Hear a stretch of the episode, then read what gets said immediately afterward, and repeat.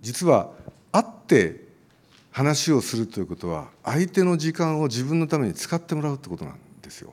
メールはそれを節約するわけ、ね、自分がトイレ入っててメールを見ることだってできるわけじゃない？あるいは食事をしながらそのメールを見ることだってできるわけ。自分の時間を使わずに相手の悩みをあるいは相手との相談を受ける、まあ、結果的に自分の時間を使っちゃうかもしれないけどでもそれは自分で自由にできるわけ。だから今の効率化経済化の社会にはそれが蔓延してるわけです。だけど実は本当に重要なのは相手が自分のために時間を作ってくれるかどうかなんです。相談事っていうのはそういうことなんです。だから重要なんです。例えば心理学のカウンセラーに言わせると相談事に来る人の意見をただ聞いてあげるっていうことが重要なんだって言います。それがお互いの信頼関係を作ってで後々にはカウンセラーがサジェスションができるようになる。そういう多くの時間をお互いに与え合いながら使って信頼関係をまず作った上でいろんな悩み事を相談するということが人間社会の根本だったしそれは今も変わってないんです。だからこそわざわざ会いに行くしわざわざ会いに来てくれた人を迎え入れて5分で終わらせるってことはしないんですよ。やっぱり少なくとも30分は使う。それが礼儀です。そういうふうにね人間はあの時間をこれ以上節約できないぐらい効率化に使っているけれどでも絶対に節約できないものっていうのがある。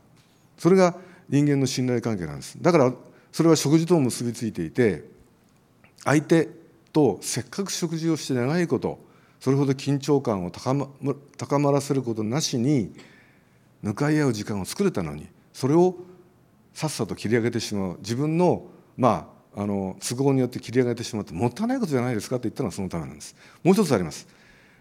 私は猿とゴリラを比べてみてびっくりしたことがあるんですね。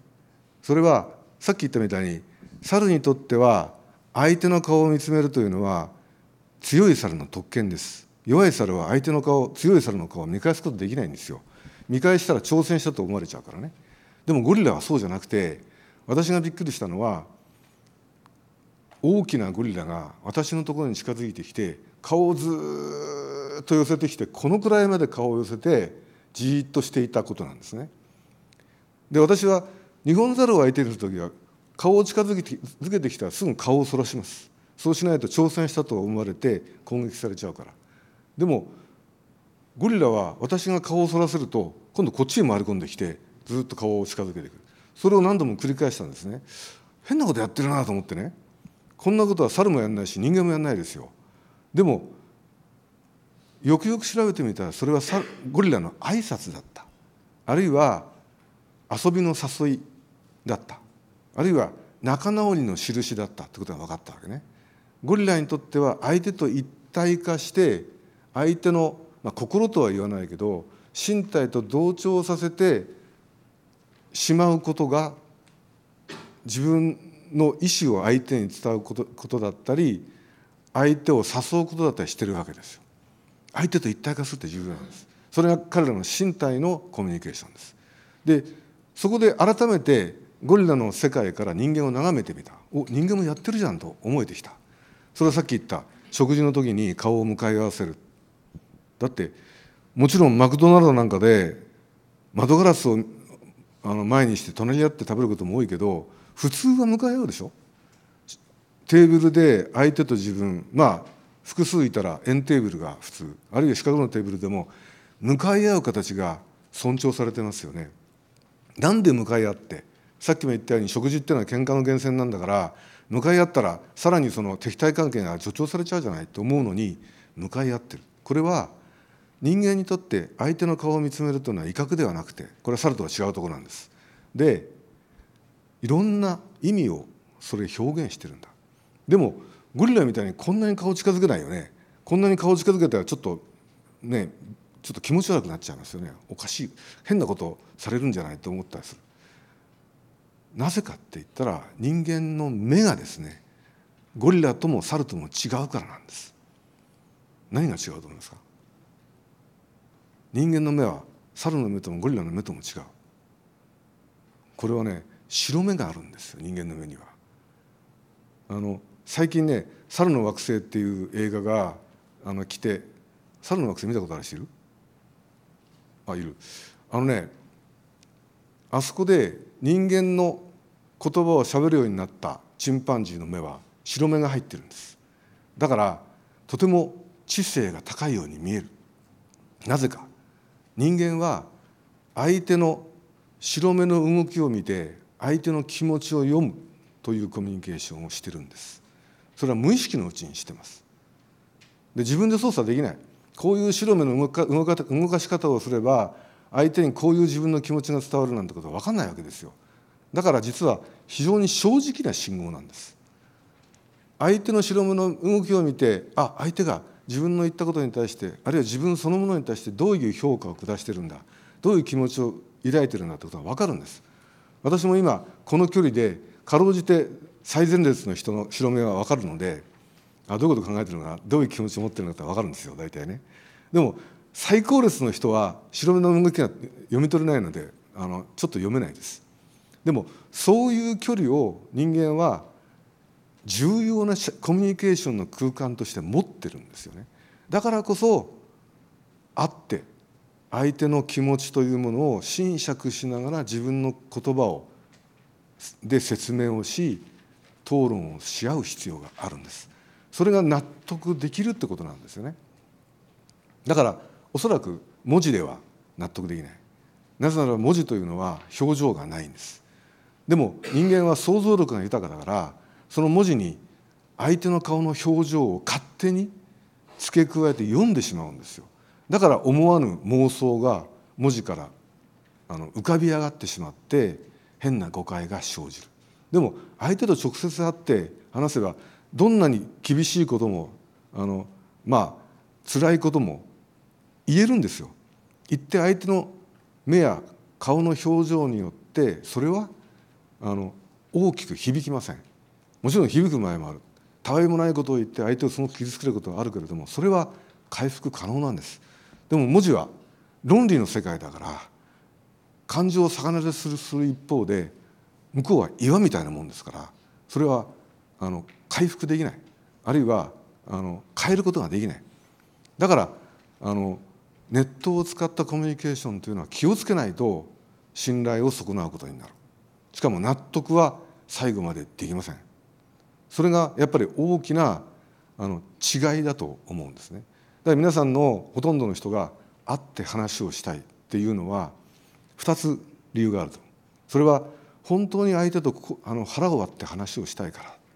相手に信頼してもらいたいから。もう一つは時間を共有したいからなんです。この時間ってやつがくせ者なんですよ。さっきも言ったように効率化経済化の社会というものは時間というものはコストだと思ってる。でも時間というのは長い長い人類の進化の間それはコストではなくて大きな宝物だったんですね。相手と自分との間で共有しあの猿にはできない信頼関係を醸成するための大きな道具だった。それを人間は今効率化経済化の名のもとに手放しつつあるわけですよ。で、えーと、もう一つの話題にしたいんですね。そうか。あのー、えな何分なんだっけ？30分。あじゃあねもう一つ聞きたい。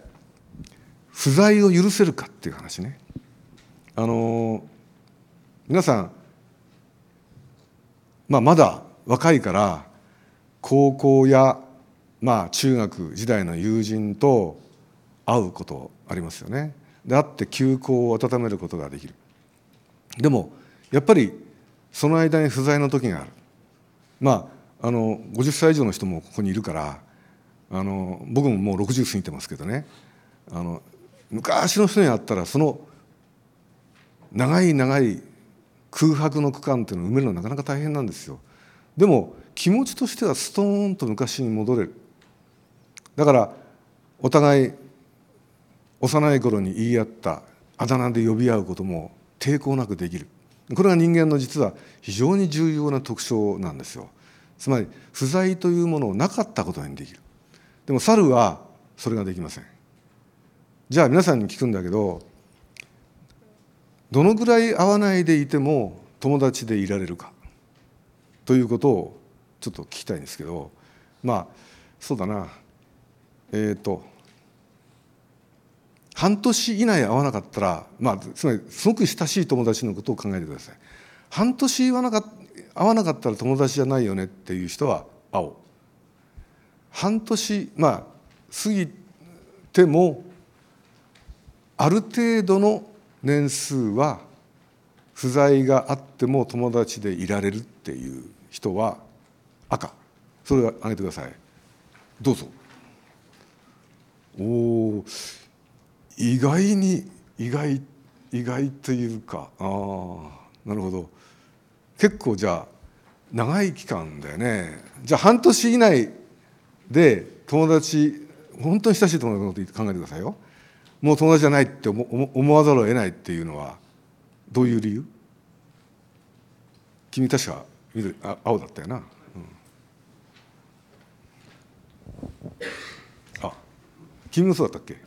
違う。君な、うん、あ自分の場合で考えてみたんですけど半年って意外と長いなと思って、うん、やっぱりその間に新しい人と知り合ったりとか今いる人たちと仲良くなってるってことを考えたら、まあ、その半年ぶりに会った人と会ってすぐに腹割って話せるかなっていうとやっぱりちょっとこう探り合いしながら、うん、ほんまにいけんのかなっていう期間を絶対設けてしまうなって思ったので青にしました。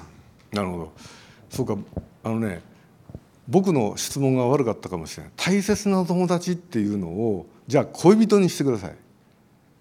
恋人にしてください。恋人と半年会わなかったらもうダメだっていう人は青ね。半年ぐらい会わなくたって恋人関係続けていられるって人は赤。それでちょっと上げてみてください。はいどうぞ。今度青が多くなったね。これを聞きたかったうん、あやっぱりね半年ぐらいですよね。これがアメリカだったらばおそらくほとんど青だと思います。半年会わなかったらもう恋人じゃない。恋人でいるということは一緒に同じ時間を過ごすことだっていうふうに思っている人たちがアメリカには多いです。僕が聞いたアメリカ人は大体半年会わなかったらみんな離婚してますよ結婚してても。これちょっと言い過ぎかな。でもじゃあ半年今度は逆に聞こう。半年過ぎても恋人でいられると思ってる人の意見を聞きたい。誰か意見言えない？誰も分かんない？それは。つまりね私はその不在を埋めるようなことを何かしてると思うんです。つまりその人の大事なものをもらってるとかね。でそのそれをその人と思って毎日話をしながら付き合ってるとか、まあ、そこまでいじましくないか。なんかそういうことでもしていないと不在をなかなか埋められないはずなんですね。だって恋人ってのは約束事でもあると同時に信頼関係だからその他に恋人を作ってもその人とも恋人でいられるんだよねってことはなかなかいかないわけでしょ。複数の恋人を持つからいかないわけだ。大切なそれはあの恋の相手でなくたって自分が大切な友達っていうのはやっぱり普段こう付き合っていなくいないとまずいだろうと。でそれはひょっとしてあれですかねスマホとかつまり会わなくても済むコミュニケーションのツールがあるからなんですかね。それをちょっと聞きたいんだけどそれは会わなくてもその関係が維持できるような仕組みが現代にはあるからだと思ってる人は青、ね、そうじゃなくて会わずにいても気持ちが通じ通じることができると自分は思っているという人は赤。要するに何らかの形で通信をし合ってるってことが条件なのが青です。通信し合わなくても気持ちは変わらないんだって思ってる人は赤。はいどうぞ。やっぱ青だよね。なるほど。そういう意味では現代の IT 社会っていうのはその不在を埋めるために貢献してるわけだよね。なるほど。で実際にそういったあの IT 機器を使ってあのその不在を埋めてる人はいますか？誰かと手を挙げてくれる？どうやってるか？別に恋人じゃなくてもいいんだけど。あはいどうぞ。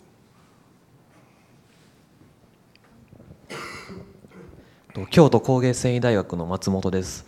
あの僕小学校卒業してから会ってない友達がいるんですけどその友達とでもいまだにあのメールとかでお互いの誕生日には誕生日おめでとうっていう連絡だけはしてるんですよ。それがもう、まあ、今言ったように友人関係を維持してる担保みたいなもんなんかなとは僕思いますね。うんうんうんうん、はいありがとうございます。多分 IT 機器というのはそういうあの空間的に時間的に会えない人の間をつなぐという意味では非常に有効なものだと思います。たださっき言ったようにやっぱり顔を合わせなければできない信頼関係というものがある。だから例えば誕生日にねそのお互い更新することである程度の関係は保ってるかもしれないけれどでもそれはどうなんだろう。例えばこう本当に自分が重要なことを打ち明ける相手であり続けることができるかどうかっていうとそうではないよな。多分。いや別に同意を求めてるわけじゃないんだけど。だからそういうその共同性みたいなものはやっぱり近くにいないといけないかなと思ってる人がさっきは大変だったと思います。だからそういう意味では IT というのはあのうまく使えば現代の我々のあの持っている古いまあ社会関係をきちんとつなぎ止める、まあ、いいツールになることもあるということですね。あのそれを確かめておきたかっただからあの我々は今この行き詰まったかのように見える社会を突破するには IT、ICT というのをどんなにうまく使えるかそして人間にとって一番重要なあのつながりというものをそこでどういうふうな形で再現するかということだと思います。そういう意味で言えばねちょっと最後の課題に移りたいと思うんだけどあの実は私は、まあ、自然看護の世界に生きてます。だからゴリラをあの実際に見てゴリラの世界から人間社会を見るといってもこれは科学的なエビデンスをベースにして分析をしてるわけだ。でこれはやっぱり私自身が生物学者であるゆえなんですよ。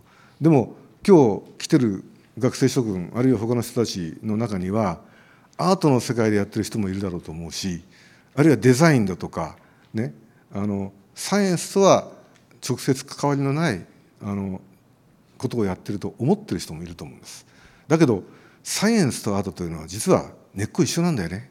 なぜかっていうと両方とも想像力です。そして両方とも実は物と物の関係物と人の関係人と人との関係というものの関係性を見抜くあるいは想像することからできているんですね。自然科学そうじゃないですか、ね、ニュートンがリンゴが落ちあの落下するのを見て万有引力っていうものを引力というものを想像したように物と物との関係がどうできているのか。それは目に見えないものと物でもいいわけですね。工具だってそうだし、ね、化学反応だってそうだし。そういうものをあの見抜く力っていうのが科学であると同時にアートもそうなわけです。私はアートの源泉はものに乗り移ることだと思っているんですけれどその例えば石に人の心を読む。これはもう全然違うものをそこに移し替えることによって新たな側面を想像することだよね。それが一つのアートの精神だと思います。それはどっかでやっぱりつながってるわけですよ。人間が見ている世界感じている世界というものはそれほど変わるものじゃないでもそれを飛び出すためにはつまり人間のあの見ている世界には限界があるそれを飛び越えて新たな世界を構築するためにはどっかでアートどっかでサイエンスって分けられないような想像力が必要でそれが表現系としてはアートなりサイエンスになっていくんだと思うんですね。カナダでも中国でも。ドイツでも。そして日本でも。寺岡製鋼は革命的な製品を作り続けマーケットは世界150カ国に広がっています。この世界にないものを当たり前にする。私たちは斬新なアイデアで未来に挑戦していきます。